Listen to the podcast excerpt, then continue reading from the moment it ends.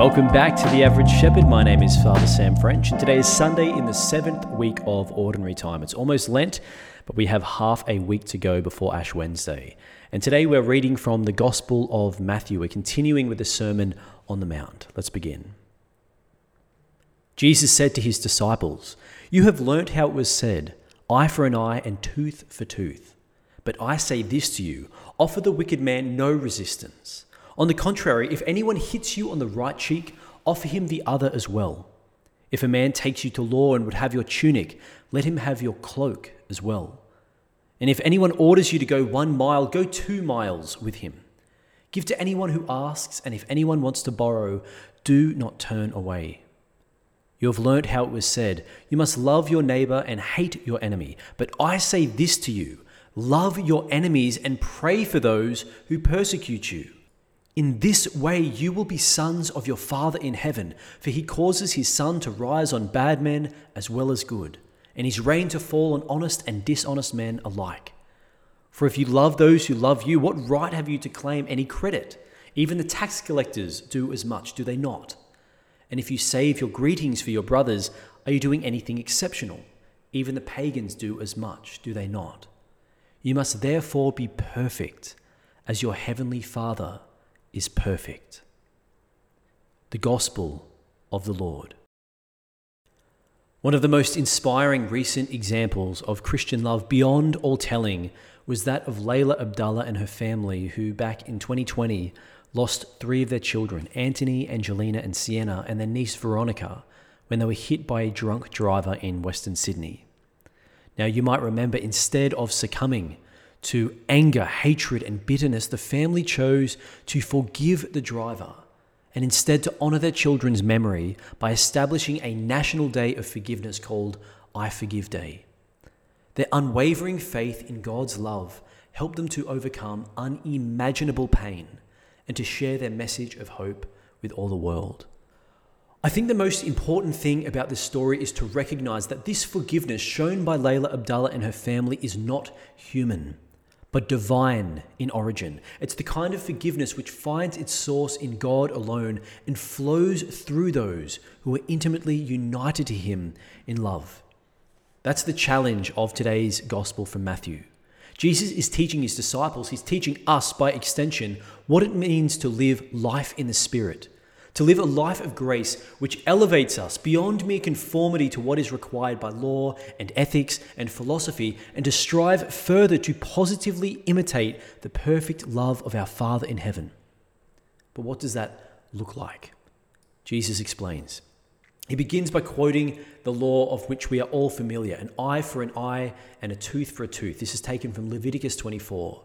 It's the Old Testament standard of equivalent retribution. You hurt me, I hurt you back.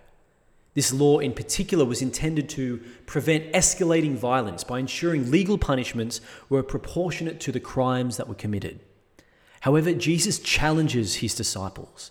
He challenges us to do something which, by normal human ethical and moral standards, seems completely crazy to offer no resistance, even in the face of evil.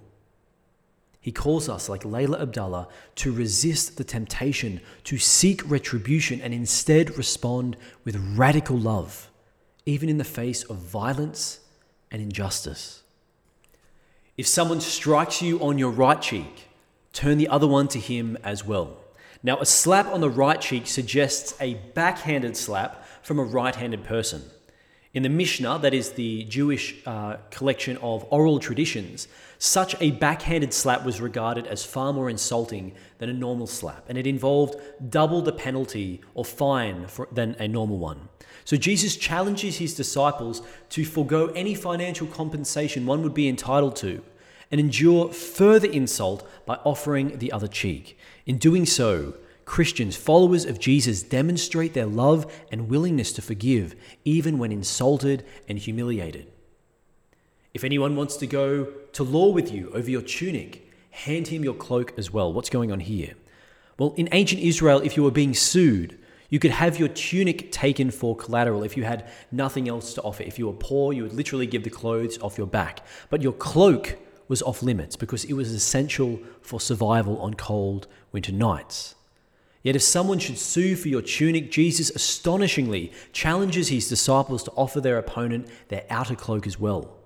By doing so, his disciples demonstrate the boundlessness of Christian love and generosity, even in the face of wrongdoing. Should anyone press you to go into service for one mile, go with him for two. Now, this refers to a soldier's right in ancient Israel under Roman rule to force a Jew to carry his equipment for up to one mile. Well, Jesus asks his disciples to be willing to carry their equipment for two miles, which would have stunned Jewish sensibilities at the time. By literally going the extra mile, his disciples demonstrate their willingness to go above and beyond what is expected of them by society, by the law, by philosophy, by ethics, and show kindness even to those who oppress them. Now, it's important to note in all of this Jesus is not proposing a new legal system or a new, uh, a new system of ethical behavior to be applied across all of society. Jesus is addressing us as individuals, as his disciples. He's talking about the transformation of each individual Christian heart. That each of us, by entering into a personal relationship with God and discovering His infinite love and mercy toward us, may also be transformed so, so as to extend that divine love to our neighbor. Now, Jesus makes this clear when he articulates what is perhaps his hardest teaching in all of the gospel love your enemies and pray for those who persecute you. Now, for his audience, this would immediately call to mind those Roman oppressors, those who occupied their land, who taxed them to the nines, who treated them with violence and injustice. I'm sure in all of our own lives we can think of someone of whom loving seems near impossible, someone who might be counted as our enemy. Yet Jesus calls us to pray for them, even those who wish to do us harm. Finally, Jesus sums all of it up the whole moral law of the New Testament into one line Be perfect, just as your heavenly Father is perfect. To follow Jesus is to learn to love with the perfect, unconditional love of God. This is the love that is not tainted by anger, resentment, greed, or selfishness, but rather seeks the good in all things, even for one's enemies. Jesus thus calls us, his followers, to reflect the Father's perfect, committed, selfless, merciful love in all of our own lives, in all of our words, in all of our actions. Now, you might be hearing this and you might think to yourself, well, that is just pretty much near impossible. And you'd be right, because this is not possible. This is beyond the capacity of our fallen human nature. But through the grace of the Holy Spirit, received through faith, through relationship with Jesus in prayer, by receiving his grace and power in the sacraments regularly, it is possible. This perhaps is one of the biggest crises in our faith that people have stopped believing that Jesus can transform our lives.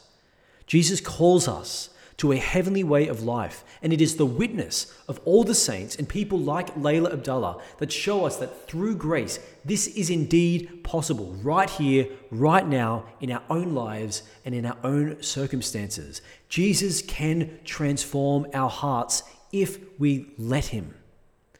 And so I think there's two practical takeaways from this homily. Number one, choose to forgive. Yes, I said choose to forgive because Forgiveness is not an emotion. There are those in our lives who have hurt us or wronged us in some way. Sometimes it's a small thing, sometimes it is massive. Our natural human response is to seek retribution or to hold on to that bitterness, which gives us some sense of power or, or anger. Now, Jesus is calling us beyond that because to forgive is not merely an emotional response, but a deliberate act of the will. It is a choice that we made, we make enabled by the divine grace of God. Now, the key to learning how to forgive others is to first experience the power of God's forgiveness in our own lives.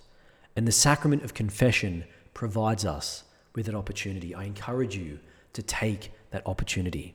And number two, go the extra mile.